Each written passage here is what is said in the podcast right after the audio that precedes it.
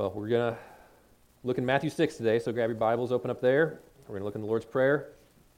And today we wrap up the first half of the prayer, so we're going to take the next two weeks off of this to, to do some legitimate Christmas stuff.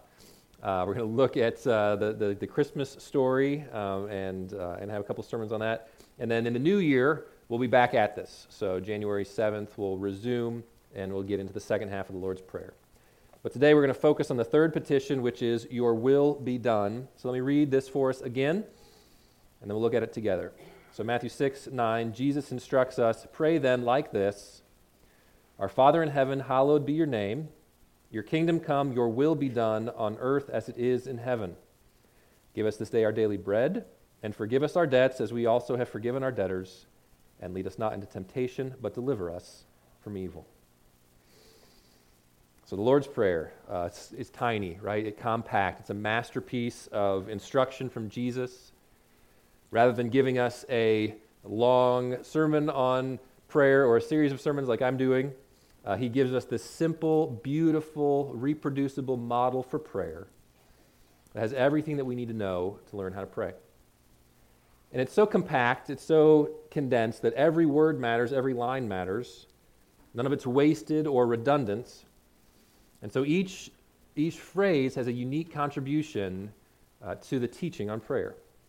That's why we're taking our time to unpack every line together. And with that in mind, I want to ask what is the unique contribution of this phrase today, your will be done? Uh, what does it add to our understanding of prayer? Now, we've already seen that the first three petitions, hallowed be your name, your kingdom come, and your will be done, these three all hang together.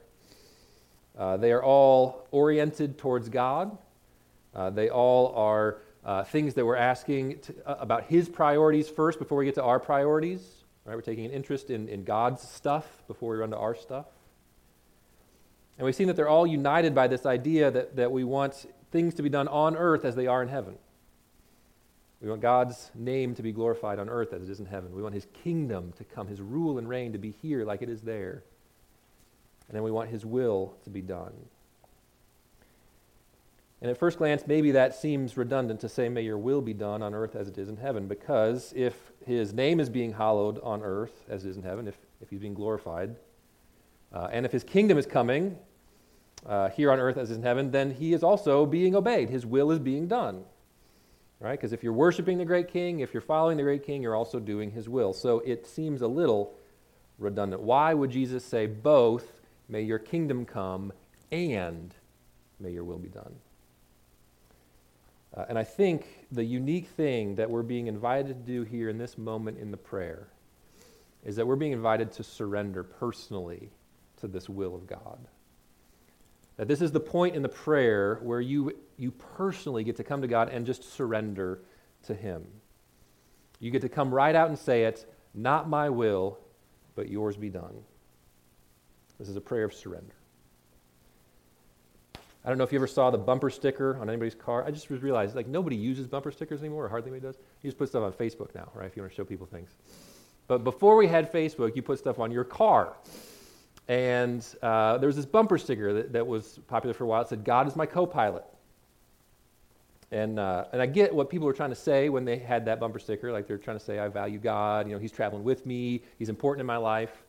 Uh, but there is a big problem with that bumper sticker. And it was corrected by another bumper sticker that came along later that said, if God is your co pilot, switch seats. Right? Because if, if God is your co pilot, what you're implying is that you are the pilot.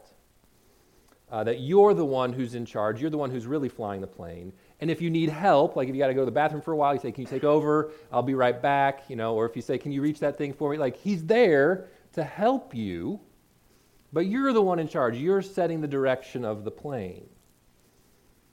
You're the pilot. You outrank him. Okay, but that's not right. You're not the pilot. If God's your co pilot, switch seats. But it's our natural tendency every day when we wake up to just go right for that pilot's chair. To say, I want to be the pilot today. I want to drive my life today. I want my will to be done today. And so Jesus gives us this prayer, this daily prayer, to remind us we're not the pilots. Every day we need to surrender to God get back in the co pilot's chair where we belong, and say to him, Not my will, but yours be done today. So, this is the part of prayer where we surrender to God. Now, what does that mean specifically? Um, uh, in a shocking turn of events, I only have two points for you today. Not three, just two. It means two things today. It means that we surrender to God's plans and that we surrender to God's commands. So we're surrendering to God's plans and His commands. So, first, we surrender to God's plans. I think for most of us, when we approach prayer, uh, we come to it thinking that it is a means by which we get our plans accomplished. So we come to prayer, we come to God with all of our plans, the things that we will, the things that we want. And we say, uh, I want this to happen. I have a will, I have a desire.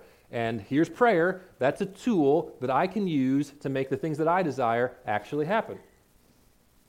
Right? So you got a problem in your life. Um, you, if you want to, you know, you need a job, you lost your job, or something's wrong there. Say, okay, I have a plan. My plan is to get a new job. And there's prayer. That's a tool that I can use to accomplish my plan. And so I'm going to come to God in prayer and I say, Here's my will. I want a job. Would you please make that happen? Right? Or somebody's sick. Or you're sick. And you come to God and you say, My will is for healing. And so I'm, I'm going to pray about that because I'm supposed to do, right? I'm going to use prayer as a means to get my will accomplished. I have plans. I want healing. You help. I'm, I'm coming to you, co pilot to make my plans happen. Now, I'm not saying it's wrong to ask for any of those things. We'll, we'll get there next, next time. The next, very next thing in the Lord's Prayer is asking for stuff. Okay, you, you, there's a place for that. But before we get there, we have to see that there's this surrender for many people. For all of us, our instinct, I think, is to come to prayer and say, I'm using this to accomplish my plans. But Jesus teaches something different. When he says, Pray, your will be done, God, your will be done.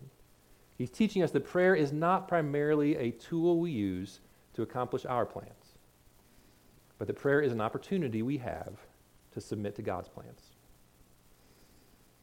Prayer is not about me. It's not about me coming to God and getting what I want from Him. It's not coming to the vending machine and hitting the buttons in the right sequence and putting in the right amount of change so that I get the thing that I want. E7, snicker.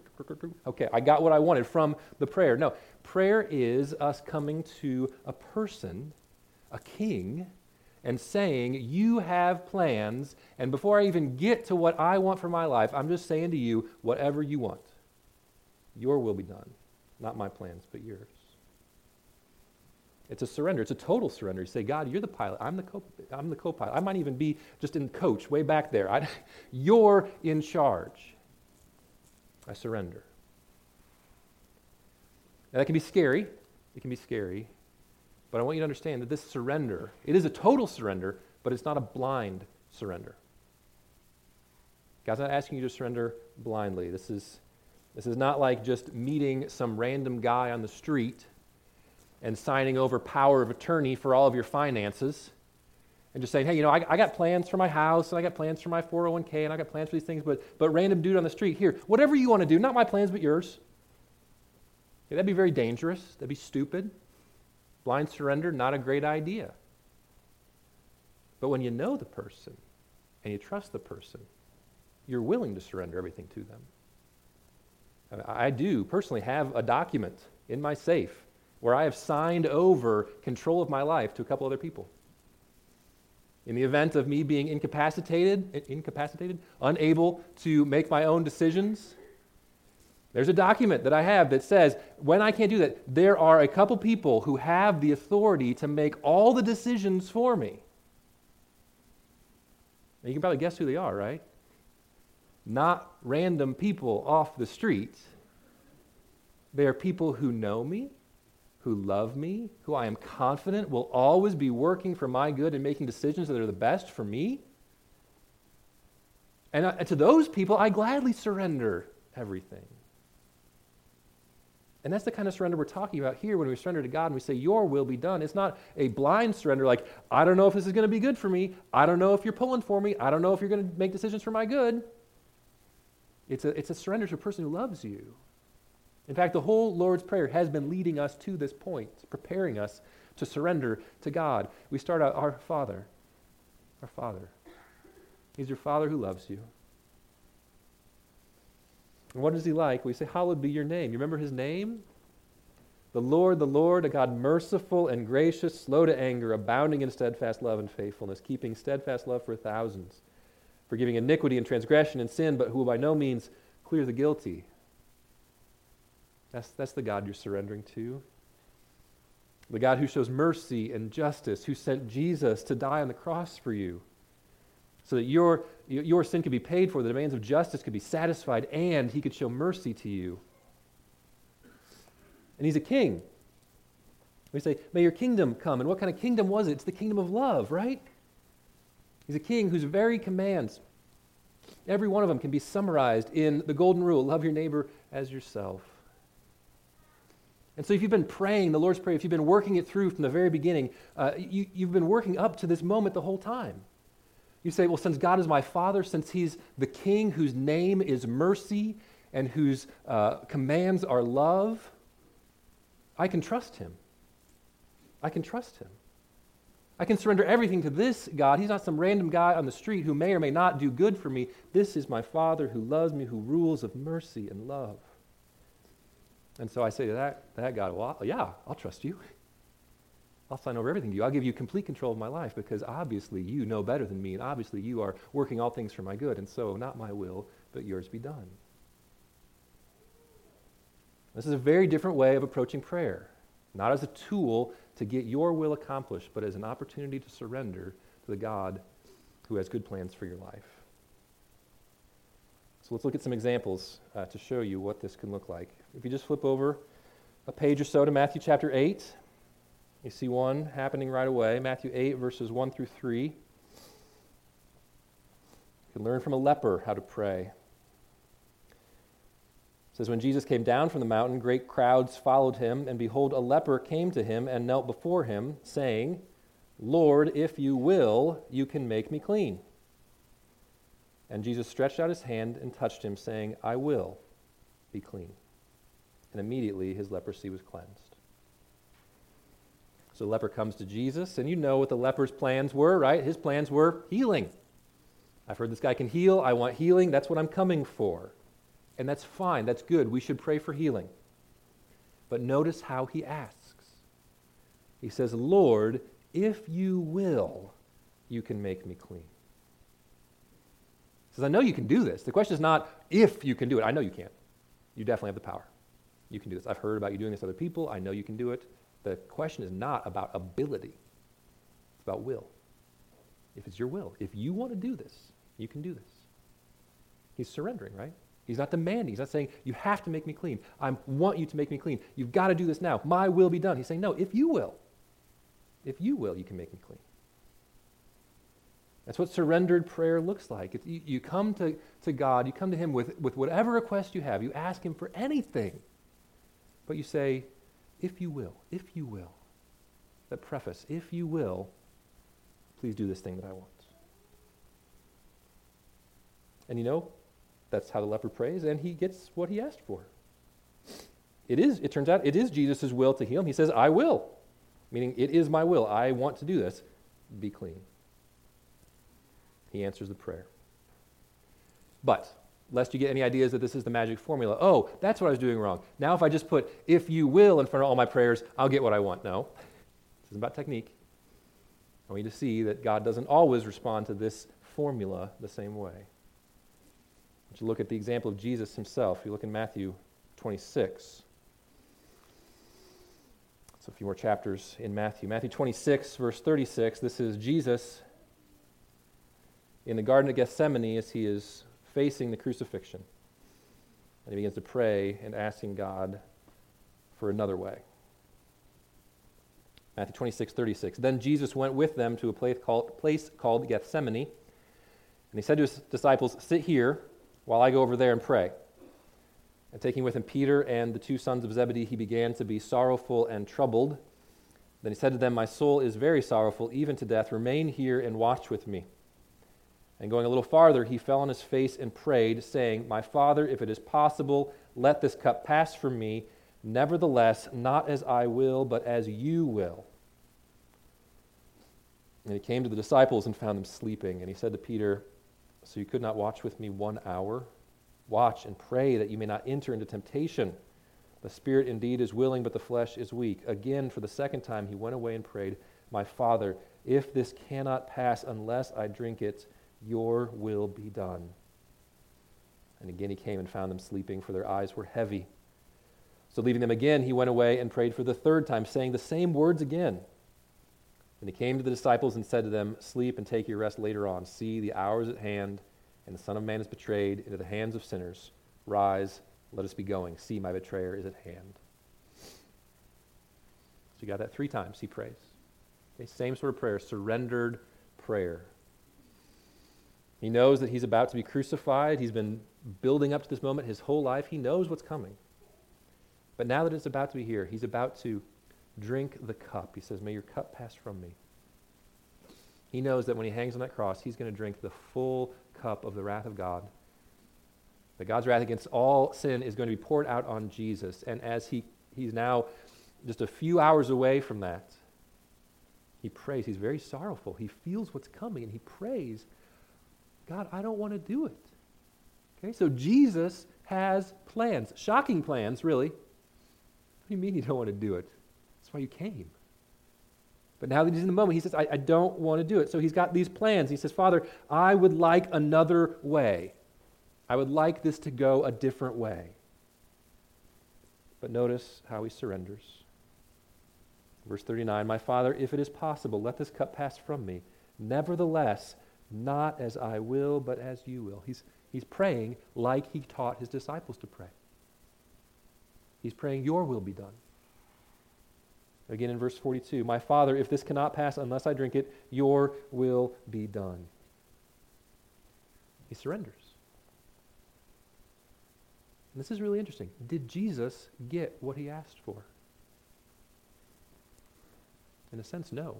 I mean, he, he, was asking, I'd like another way. If there's another way, please give it to me. So, so Jesus comes to the Father with his plans.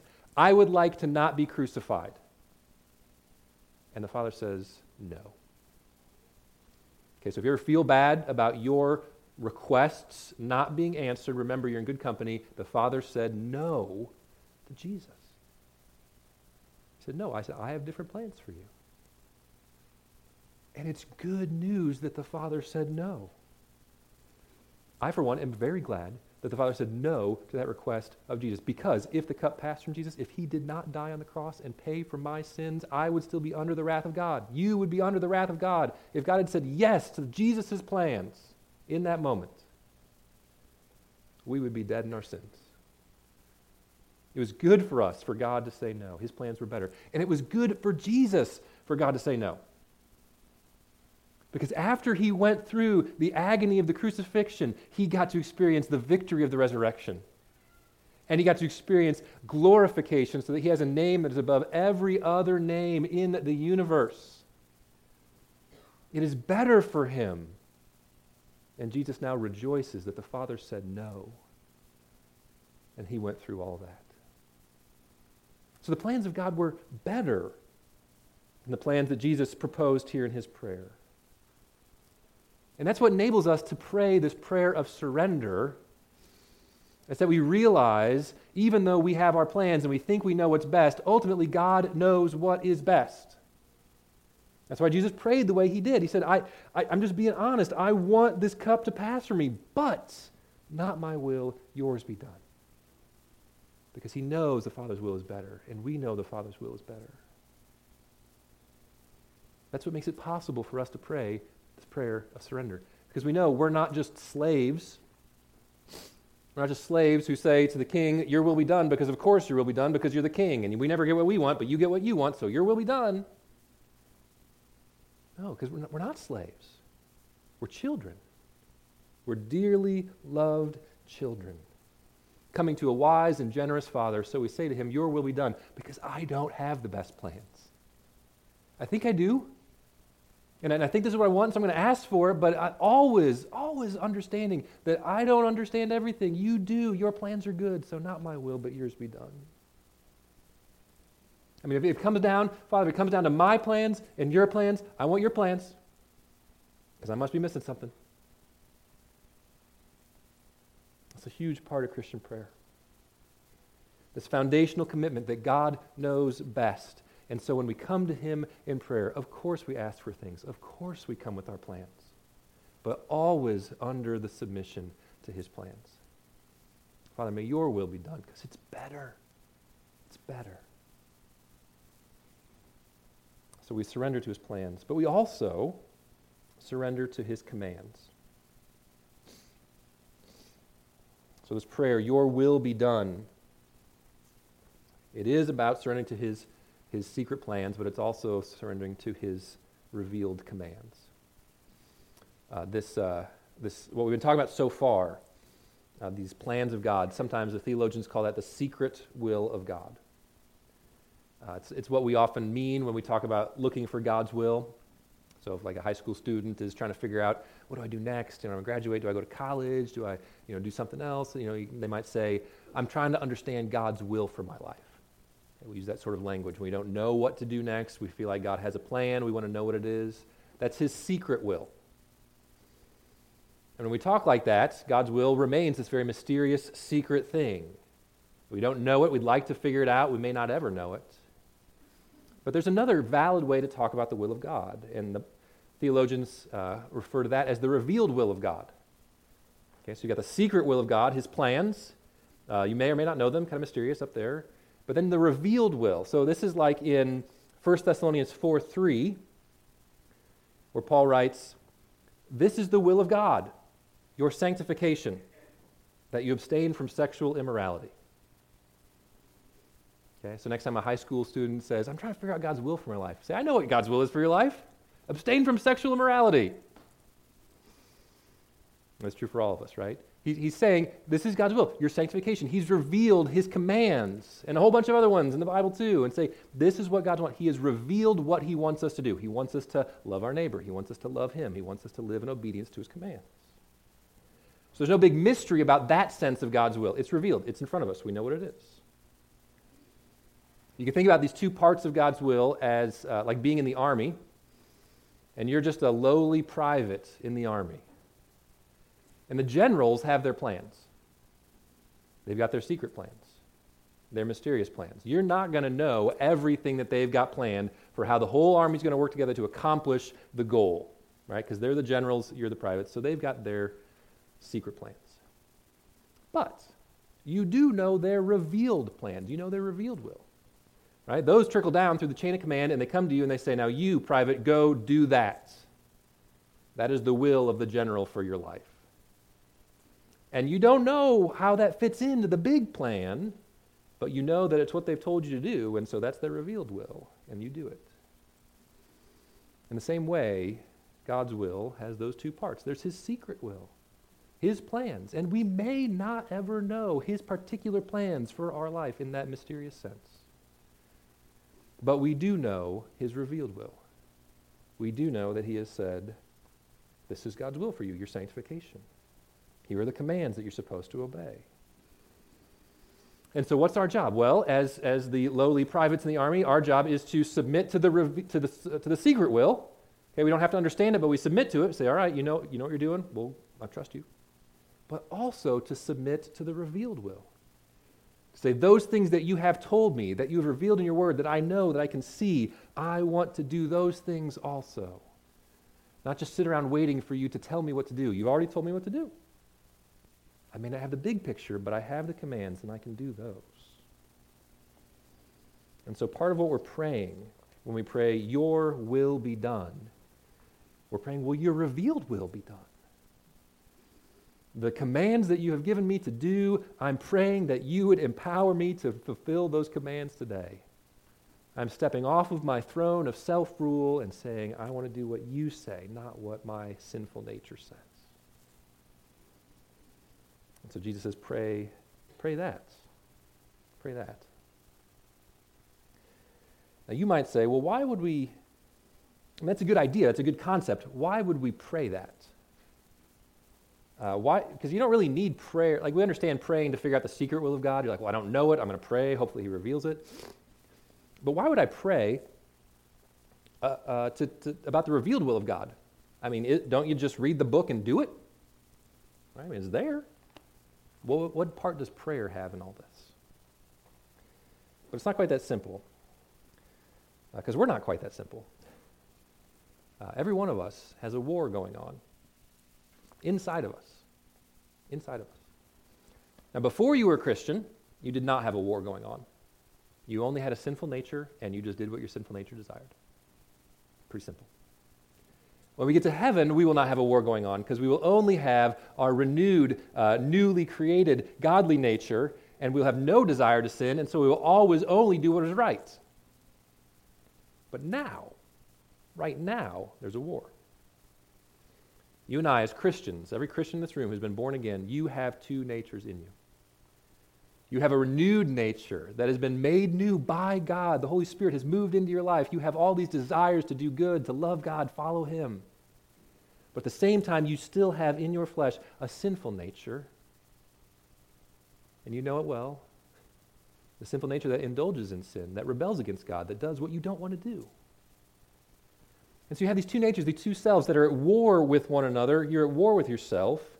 There's one part of you that wants to obey God, a part of you that doesn't want to obey God, a part of you that wants to do His will, a part of you that wants to do your sinful will.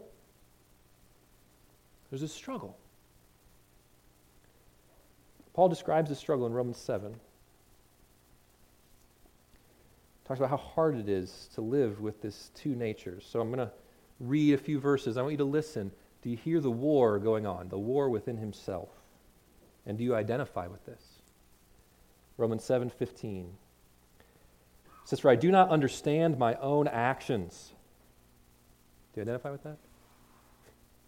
For I do not do what I want, but I do the very thing I hate. Now, if I do what I do not want, I agree with the law that it is good. So now it's no longer I who do it, but sin that dwells within me. For I know that nothing good dwells in me that is in my flesh. For I have the desire to do what is right, but not the ability to carry it out. You hear that? Do you identify with that? I have the desire to do what is right, but not the ability to carry it out. What's wrong with me? Verse 19 For I do not do the good that I want, but the evil I do not want is what I keep on doing. Now, if I do what I do not want, it's no longer I who do it, but sin that dwells within me. So I find it to be a law that when I want to do right, evil lies close at hand. For I delight in the law of God in my inner being but I see in my members another law, waging war against the law of my mind and making me captive to the law of sin that dwells in my members. Wretched man that I am, who will deliver me from this body of death? You hear the war going on there? Do you identify with that war, that struggle? Verse 22, he says, I have this delight in my inner being. I delight in the law. I want to do what's right deep down inside of me, and yet I don't do what is right. He's got that new man, that new creation that wants to do God's will, but he's still got that sinful nature that wants to do his will, the sinful will. And so when he wants to do what is good, he does what is evil. He wants to not do what's evil, but he still does it. He says, What's going on? He's a mess. I'm a mess. You're a mess. We're all a mess. What's going on? Then in verse 24, at the end of this, he cries out in prayer. I don't know if you recognize it as a prayer. This is a prayer. He says, Wretched man that I am, who will deliver me from this body of death. You know what he's doing? He's praying, Your will be done. That's what he's doing. He's saying, I can't do this. I want to obey God, but I've got the sinful nature. Uh, will someone please save me from myself? That's what he's saying. Who will deliver me from myself? Who will enable me to do the will of God that I want to do, but I can't do? And so he cries out to God God, would you help me? God, deliver me from this body of death. Deliver me from my sinful will so that I can do your good will. You see, doing the will of God is not as simple as just reading the book and acting on those commands. It's not. Paul tells us it's not. I think your own experience tells you it's not. We have this sinful nature inside of us, so it's not enough just to want to do the will of God. We need help to do the will of God, and that is why we pray because we can't do the will of God. And so Jesus says, every day, make it part of your routine to say, Your will be done. Because if it's just up to you, you're going to do your will. Even if you want to do God's will, you're going to keep doing your will. You need help. I need help. We can't do it on our own. There's this famous story, you've probably heard it, that illustrates our predicament uh, by saying, you know, inside of you there's these, there's a wolf, there's this black wolf, and there's this white Siberian husky. You know, there's two animals inside of you, and they're fighting against each other. So the black wolf would represent your sinful nature, and the, the beautiful Siberian husky would represent your good nature, your renewed nature. And as the story goes, these two animals are constantly fighting each other. You know, they, they wake up in the morning, they start fighting. They break for a little meal and then back at fighting. They're fighting all the day, and then they go to sleep, and they wake up and they fight some more. They're constantly at war within you. And the question, as the story goes, is which one is going to win over time?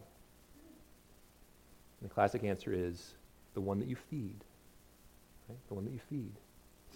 So if over time you're feeding the good dog, it's going to get stronger and be able to defeat the wolf. The wolf's going to starve and get, get weaker. And that's a great, great story. And the moral is, of course, feed your new nature. Like do the things that are that are beneficial. You know, and you know, build up your, your faith by feeding that instead of feeding the old nature by doing the sinful things. Okay, and that's good. I want to take that a step further today, though and say, just imagine that story, okay, instead of slowly starving the wolf to death.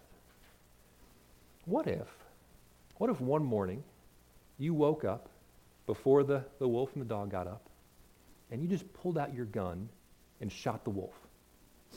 Okay? Wouldn't that be better than just slowly starving the wolf to death over time in the war of attrition? Well, you just got up in the morning and just shot the wolf. Dog wins. Okay, that's what this, this prayer is, I think. It's, it's Jesus telling us, hey, every day, why don't you just start your day by shooting the wolf? shoot the wolf. You know, every night when you go to sleep, your wolf, your dog, they go to sleep too. When you wake up, it does not take long for them to start fighting. And, and, and sometimes your whole day is set off depending on who gets the first blow in. Right? So if the first thing that happens when you wake up in the morning is you reach for your phone and you see an email where someone's critiquing something you've done, oh. or you, you look at the news and you see something stupid somebody did and it makes you angry, or you start to be afraid about what's going to happen. Then you get out of bed and your kid does something mildly annoying and you blow up at him. And there's your whole day, just a wolf on top. It's not what you wanted to happen today. But what if? What if before anything else happened, you got up in the morning, you just shot the wolf? You just take some time to say the Lord's Prayer to remember that God's your loving Father, to praise Him for all that He's done. Ask for Him to reign in your life and in the world today. Submit your plans to Him, and then say, Lord, I know I've got this war going on inside of me today. I know I have this sinful nature and this renewed nature, and I really want the renewed nature to win today. I want to do your will. May your will be done. I can't. I can't do it on my own. I want to do my will. Would you please come in and just shoot the wolf? Would you please? Please help me today. Empower me today to do what I cannot do on my own. Who will deliver me from this body of death? And when you pray like that, the Holy Spirit shows up and he pulls out his gun and he just shoots the wolf.